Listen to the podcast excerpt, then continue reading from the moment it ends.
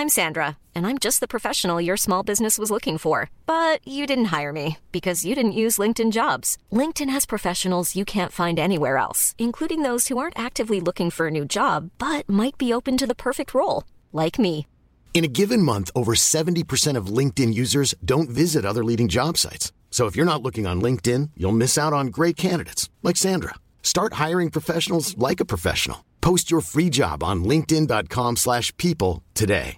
A lot can happen in three years, like a chatbot may be your new best friend. But what won't change? Needing health insurance. United Healthcare Tri Term Medical Plans, underwritten by Golden Rule Insurance Company, offer flexible, budget friendly coverage that lasts nearly three years in some states. Learn more at uh1.com.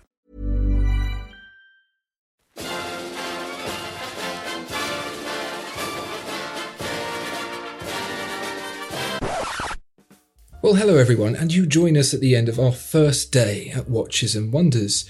Um, it's been a fun day, it's been a long day, and to be honest, we're quite overwhelmed by all the things we've seen, and we've only seen one third of it.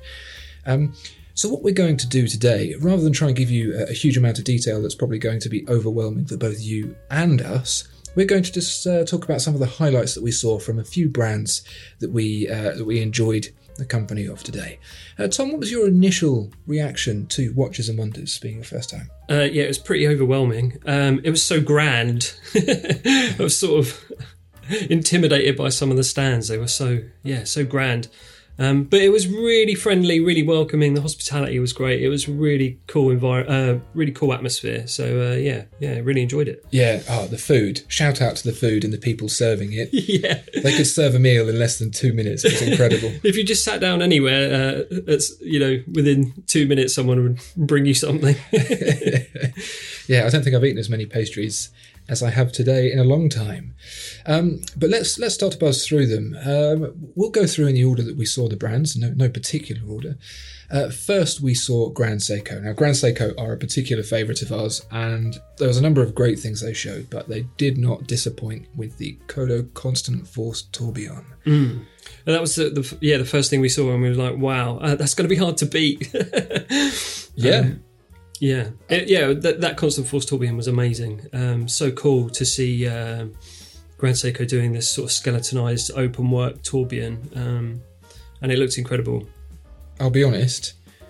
It's it's my favourite thing I've seen so far. I've seen a lot of great things. Yeah, Um, if, if you're not familiar with this constant force tourbillon idea, in a nutshell, when you look down through the tourbillon cage, you see the balance beating, you see the constant force ticking, and you see the tourbillon cage rotating. It is just a bonanza of uh, of, of movement and um, beautifully finished, beautifully decorated. Looks very modern, but also still very distinctly Grand Seiko. yeah, yeah. And two little cool, really cool little details I want to call out on it were the um, on the rotating tourbillon uh, bridges. They had a, a nice little ruby that which functioned as the running seconds hand, and also the strap was in this like sort of black lacquered material that was very similar to what the samurai used to wear as well. So there's another little nod to the Japanese heritage. Yeah, it was gorgeous.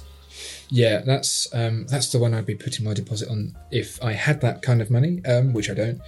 And I think they're going to make something like twenty of them. It's Yeah. incredibly limited, so really uh, good privilege to see that. I'm glad to see the concept finally come to light. Um, next, next we saw H Moser, and again a bunch of really lovely stuff. Uh, fume dials with the hobnail patterns and things like this, but the one that really caught our eye, or that is to say, didn't catch our eye. Yeah, didn't catch the light, didn't catch anything. No, it didn't. Was the uh, Vanta Black. Um, we've seen uh, Moser use Vantablack before on a dial, but this was an entire watch. Yeah. Um, what did you make of it, Tom? Uh, yeah, it's crazy. It's like an optical illusion. They've got it on a Vantablack background as well, and so you can only really see it from the side because when you see it against that backdrop, it just disappears. You can just see this white pair of hands floating in the in midair. Um, yeah, it's really crazy. Yeah, I've only ever seen the Vantablack stuff in pictures before, and of course you look at your screen and it's as black as your screen can go, and you go, oh, okay, right, whatever. But when you actually see it in person, it's almost it makes your eyes feel a bit strange.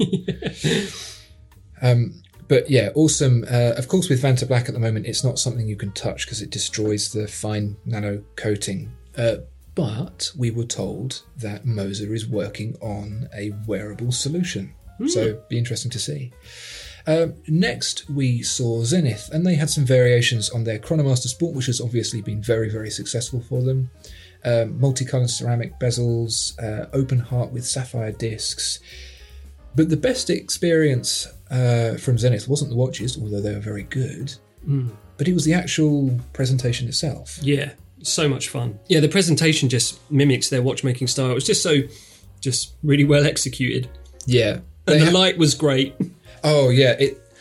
Uh, I'm very surprised actually that of all the brands we saw so far, Zenith was the only one that considered an environment where you could take good photography, as will be demonstrable from the, the footage that you're seeing.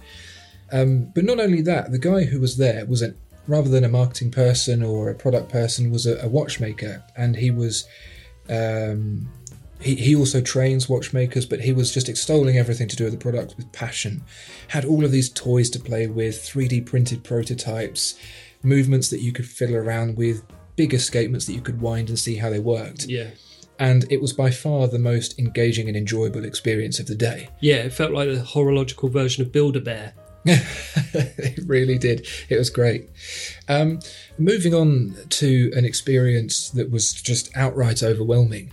Jaeger-LeCoultre's stand. Uh, what are they called? Like an, uh, an a stellarium or It was like a big observatory. yeah. So inside you look up and there's all these LED stars like falling down from the ceiling and uh, a podium in the middle where you can go and experience their uh, new complications. Um, but in, in, in conjunction with the dark space with these lights falling down and just loud rumbling bass and stuff like that. Yeah, it was almost like a simulation. It made me feel a bit heady. I was just, Yeah. oh, I think I need to sit down. in in the Hitchhiker's Guide to the Galaxy, there's a machine that uh, is used as a torture device that shows you how insignificant you are in comparison to the rest of the universe. And it felt a bit like that. Yeah, it was sublime. It was sort of daunting so, at some points. yeah, had to sort of leave for a bit of a breather, Yeah. come back down to earth. But the actual product, uh, what I don't really want to do is do it any disservice and try and gloss over it because they had a selection of celestial complications uh, in wristwatches and in the Atmos clock that were quite frankly mind blowing that I'm still coming to terms with now. So I'd really like to take the opportunity to talk about them in more detail in the future. But you'll, you'll see the images and you'll see that there's something special. Yeah, I mean, I arrived late, so I missed the presentation. I I just couldn't believe what I was looking at. I was like, "What's going on with these watches?" And you were like, "No time." I don't understand. uh, Tom was being hounded by fans, so he, Yeah. uh, he he was waylaid on his way in.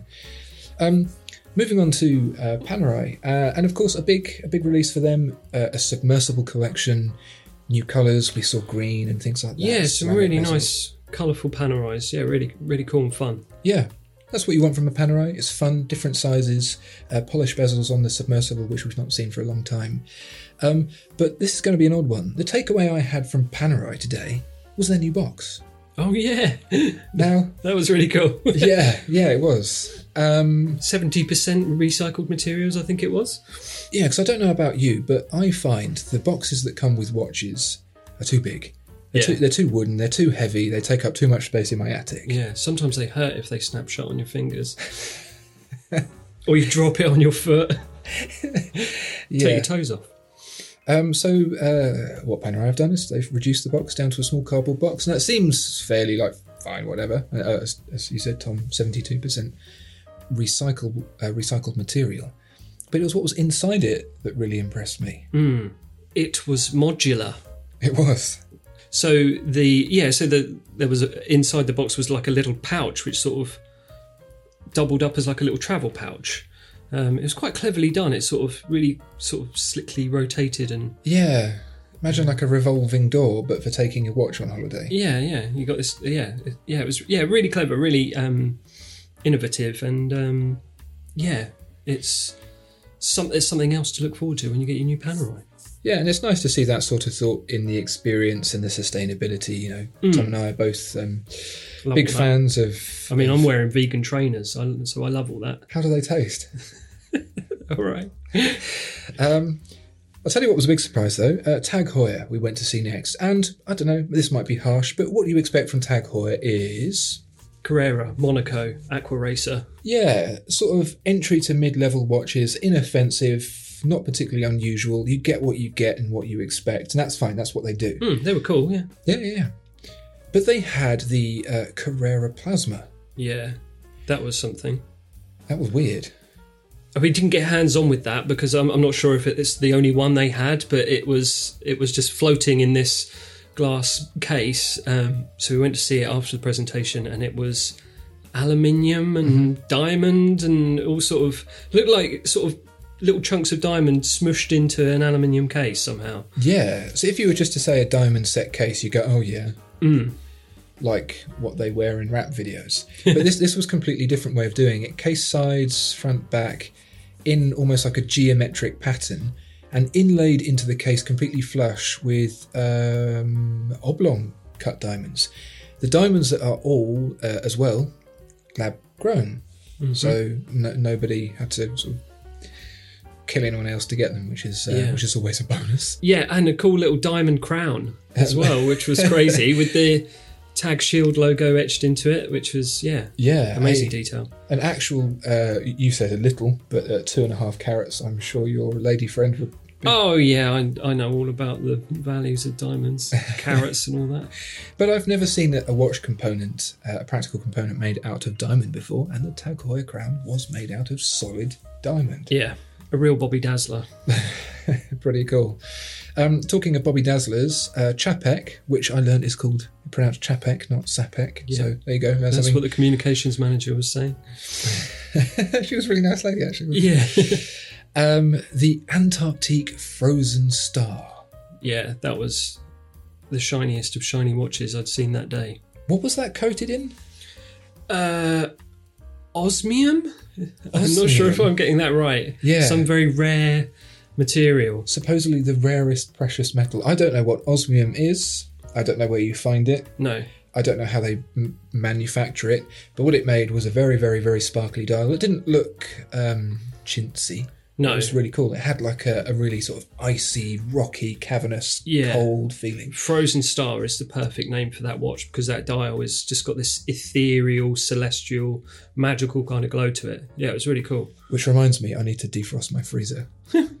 uh, they also had the Antarctique uh, Rattrapante, um, which Rattrapante watch, split seconds, look gorgeous. Yeah. Oh god, I thought my my head is just swimming with tourbillons and rattrapantes.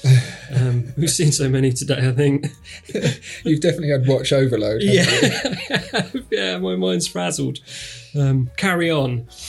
Um, the uh, the really surprising thing about that is the price. Um, it's certainly not cheap by any stretch, No. but it, it is a, uh very premium Rattrapante watch in a steel sports case for forty six thousand Swiss francs, Yeah. which in that market seems um, seems rather underpriced. Yeah. No. They're a they're a sleeper hit brand and they're on the up and up. And I think it's uh, one to definitely keep your eye on. Yeah, for sure. Really, really, really nice. Yeah. Uh, on to uh, the well, the the other side of the Czapek and Patek duo, Patek Philippe. Um, certainly not up and coming. They are very well known. Had by far the most extravagant stand uh, at the show. Um, Massive. it looks a little bit like uh, if the guy in Up, instead of just tying balloons to his house, he went to. It is Norman Foster, the architect, isn't it? He he got a modern architect to to build it for him instead. Quite something. Um, but again, uh, I, I want to touch on these watches in a future video in more detail. Lots of really interesting watches, a lot of touches that are really aimed at a more modern audience. But there are two things I wanted to point out, and not as criticisms, but really uh, as a kind of a, a thumbs up and a nod to a brand that we really like, Moser, that we talk, talked about earlier. So they had the 5205R um, in rose gold with a green dial. Green, like green. You've noticed there's been green. Yeah. A lot of green going around. Oof, yeah, I mean, we'll get onto the greenest thing in a minute, won't we? um, but what was interesting is they presented this with sculpted lugs, sculpted in the side of the case. Yeah. And I'm sure you recognise that. Yeah. It looked like a Moser lug. it, it really did. It really did. And I, and I said to the person, oh, this looks just like a Moser lug. Mm. And the guy looked surprised. Oh. Told me to leave and never come back. Oh. Oh, he didn't. He was very helpful, really, really um, uh, fun, and actually, uh, Patek were really, really nice. uh, Yeah, everyone's just been so friendly. Everyone we've spoken to and had appointments appointments with has just been great. It's been really fun chatting to all these brands. Yeah, yeah. Uh, and the, the other Patek to point out is the 5270p, um, which had a smoky dark green dial, dark on the outside, lighter in the middle. Again, very much like a Moser. Yeah, Um, and again, I want to say this is not a criticism. Um, I like to think of it more as, as a nod to the, the small guy coming up to say, oh, hey, yeah, we've noticed you. you we, we've seen that you're doing some cool stuff that we've not seen before, and we, we want some of that action. yeah. And watch brands like to give little nods to the other brands as well from time to time, don't they? some real head snapping nods. um, and of course, the the brand that you absolutely cannot go without seeing when you go to a watch fair, Rolex. Uh, they had some bits and pieces. yeah, Crown guards on the Air King. yeah. Um, that Datejust blue dial with the diamonds. Oh yeah, yeah. That was yeah. So that diamond, that weird little bezel diamond with all the lines, that was a on a little Datejust. Yep. Uh, 42 millimeter yellow gold Yacht-Master, all that stuff. But the thing that um, I, I, I don't want to say blew everyone's minds because it, it definitely wasn't that. But the thing that everyone noticed the most left-handed black and green GMT-Master. Yeah, little something for the southpaws. Finally. Yeah. Oh, which you are one of. No, Yes, you are. only writing, not watch wearing. I- I- Fine. that is your prerogative. Yeah. Um, but I'm even more confused seeing that than I am when the uh, Moonswatch came out. Um, it's okay, Yeah, left-handed. sure. Great. I guess. I mean, there's. I think there's a lot of left-handed people crying out for Rolexes at the minute, and I think they've got a bit of demand to meet there. So I think that's what they're sort of going for. Yeah, I mean they're really pushing for sales, so to kind of Yeah. capitalize on any niche market they Yeah, can is probably yeah. a good business proposition. Because there are left-handed people. That's a plane. there are left-handed people that just can't get a hold of the Rolex watches that they want, so they need to they need Yeah. to cater for them, don't they? And it's the lack of left-handed watches that's stopping them from being able to purchase. Exactly. Yeah. Yeah, so, well, that's our first day. We are going to be here tomorrow, and we're going to be here the next day to continue uh, working our way through all of the lovely, lovely, juicy watches that are out there. And we're looking forward to seeing them. Yeah. But until then, uh, thank you for joining us. Uh, please do subscribe if you enjoyed this, and uh, we'll see you next time. Bye. Bye.